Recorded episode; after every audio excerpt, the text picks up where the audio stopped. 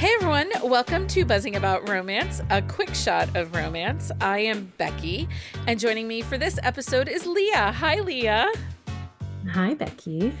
Um, so I was very lucky to get to meet the author of today's quick shot. Oh yeah, because she was part of the Barnes and Noble live podcast Yep, event she in was- Maumee, Ohio. She was. She was one part of the heating up the holidays, and actually, it was my girl child that bonded with the author and was like talking to her, and she's like, "You should read this book." And I will have you know, my girl child bought the last book in this series. That's the one mm-hmm. she read first. Make a mama So- proud. I yes, I mean it does. But I actually read book three, like right around when it came out. But I don't I didn't remember reading it because but as I was reading this story, I was like, hey, I think I read this brother. So I read Gunner's book. It was an it's an accidental pregnancy. But I really enjoyed his story because he's kind of a dick and he's a big man hoe, but then he knocks somebody up. Well, so on this episode of A Quick Shot of Romance, we're reviewing Archer by Dr. Rebecca Sharp. This is book one in the Reynolds Protection Group. We'll link the synopsis of this book on our on the shelf show notes at buzzingaboutromance.com. Release date was January 27th of 2022. Tropes, small town, second chance, hiding in plain sight, deception, protective, bodyguard, uh, law enforcement, sort of, security force, and this is must be a spin-off series. It is. So the sister is part of the Carmel Cove series. Okay. Now, you meet Gwen in her book, and that is when you meet the brothers. Okay. Um, series name is the Reynolds Protection Group. Uh, this is interconnected standalones. Its point of view is first person dual. Put out percentage was 44%. Um, did I put age gap? I, this there's also an age gap. Yeah, it's, it's like 10 years or something like Yeah. that. Yeah. Um, their third act breakup. Um, no, Not really. there's a dark moment because this is romantic suspense. Yeah, and typically romantic suspense doesn't have the third act breakup. They have an outside source for the dark moment. And so this one does not really like there are extenuating circumstances that create the dark moment. Yeah. Um, But these are books that you can read out of order. Like I said, I read book three before I read book one. Girl Child read book four before she went back. So clearly nobody was lost.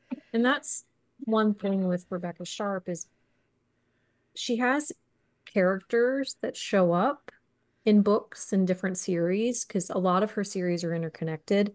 Um, but it she does it in such a way that like she doesn't crowd her pages with with extra characters because her Carmel Cove was a spin-off of her Redemption. Rev, mm, it's like a brother sister book series. I can't think of the two books, but like that's where the Carmel Cove spin-off is like starts, and this one spins off of that, and then yeah. So she she likes a spin-off, that's but it always makes sense. Uh, content warnings. There is mention of death and there is on page violence. Mhm. Um, so I really liked this book. I really liked Well, it.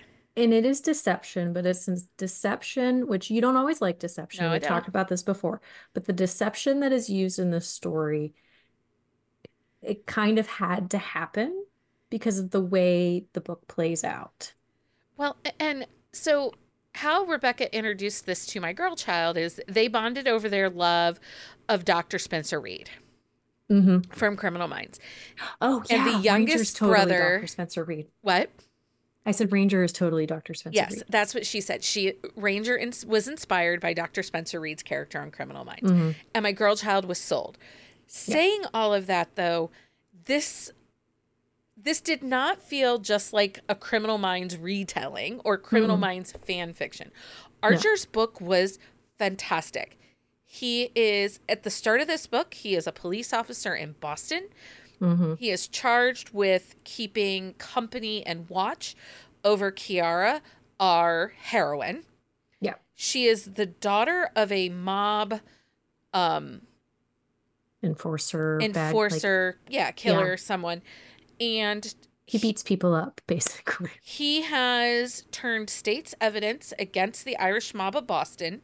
Mhm. And Kiara and her father are in and out of Witsec.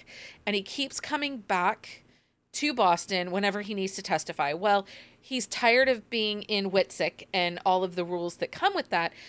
So he gives enough evidence to the prosecutors that they're going for the big guy of the mob, the father. Yeah, so this is basically going to be the last hurrah. Like everything is on the table, like they are done. Like after this one, like they'll still be in Witsec, but he there's no coming back to Yeah. Boston after this book. And so this isn't a spoiler because it's in the first chapter, and you find out like right like at the get-go. So Kira and her dad are gunned down outside of the courthouse after the trial. But they are not actually gunned down. They go into Witsec. But she couldn't tell Archer this because she wasn't allowed to tell anybody because them's the rules of Witsec people. Well, and then And- we jump forward four years. Yes. At this time, Kara is 19 at the beginning in chapter Mhm. one. So we're Yeah. going forward four years. She's 22 or 23 now as she's come Mhm. back. And as we are reintroduced to her in present day, her father has died. Yeah. And she has shed all things Witsec and is ready to live a quiet life.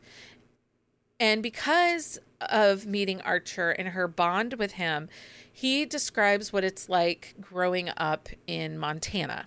hmm And she decides she's going to Wyoming, isn't it? Is it Wyoming? I thought it was Wyoming. Jack yes, Wyoming. Wyoming, you're right. Because it was Jackson, Wyoming. She thinks he lives in Jackson, but she also thinks that he's still in Boston as a police officer.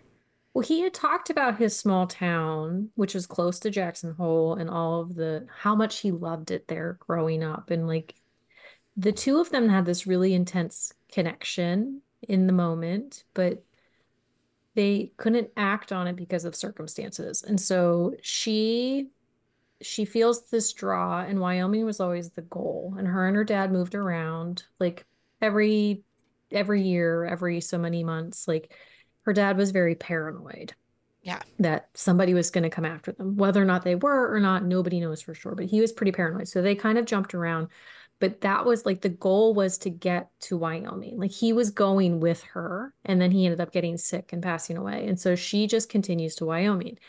Well, so Archer has moved home from Boston, and the post office has been ransacked, and Archer is there, and Kira shows up, and he is flabbergasted Yeah. I mean, he's just and a little completely. pissed off. Yeah.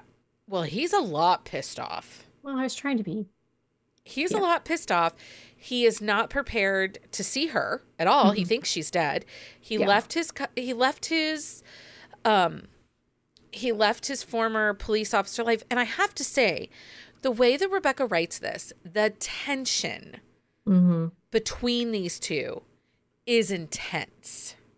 Yeah, it really is. And you learn more about why Archer went to Boston in the first place and why he came home. Like, you know why he came home based on like the way the story plays out. But Archer has a lot of hang-ups and he takes failures to protect people he cares about to the heart and feels that they are his personal failures. And he kind of he runs from these failures. So like he ran away to Boston and then he runs back home.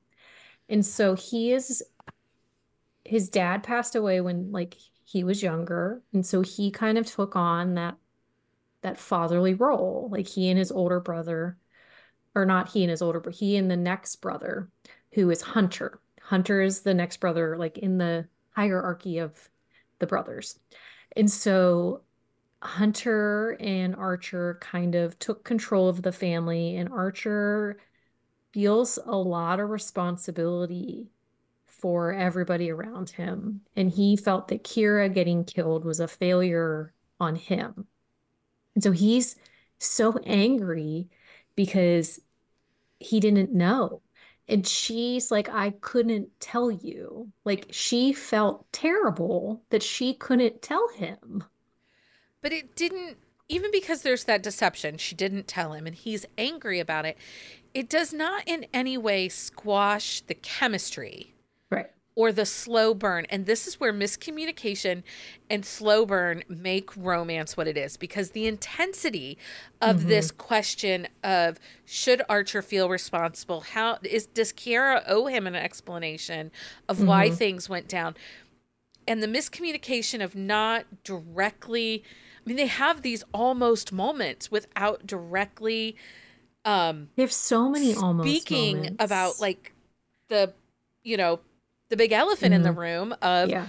her being dead and Yeah. how it affected him and just the slow burn of this you know i say a slow burn because it popped at 44% but the way the author writes it she brings us together and there's this like intense kiss she brings us together there's this really hot and heavy makeout ses- session she brings us Mhm. together and there's this moment in the car the truck and i'm Yeah. just like cheese and rice lady could you just give it to me already Just let them bang. I, yeah but she did But- a really great job and it doesn't But she creates this dynamic of want. Like you want more tension. And it's one of those, like 40% is not really like that slow of a burn. But the way in which she produces it, like you just, and it's almost like you want more of that tension-filled moments just as much as you want the real, like the, the full bang. A hundred percent. And you know, her I just I really liked how Kiara is an outsider in the small town, but the small Mhm. town really has never met an outsider and the way they bring her into it. And then you look at it, sometimes romantic suspense as a whole, Mhm. if it's not done well, chemistry can feel second nature, right? Like we Yeah. get this intense suspense plot, and the relationship and the chemistry feels like a subplot instead of the other way around. Well, and that's the thing. Like, I feel like with any Rebecca Sharp book in her suspense worlds that I have read, like the the couple themselves are the meat and the potatoes of the story.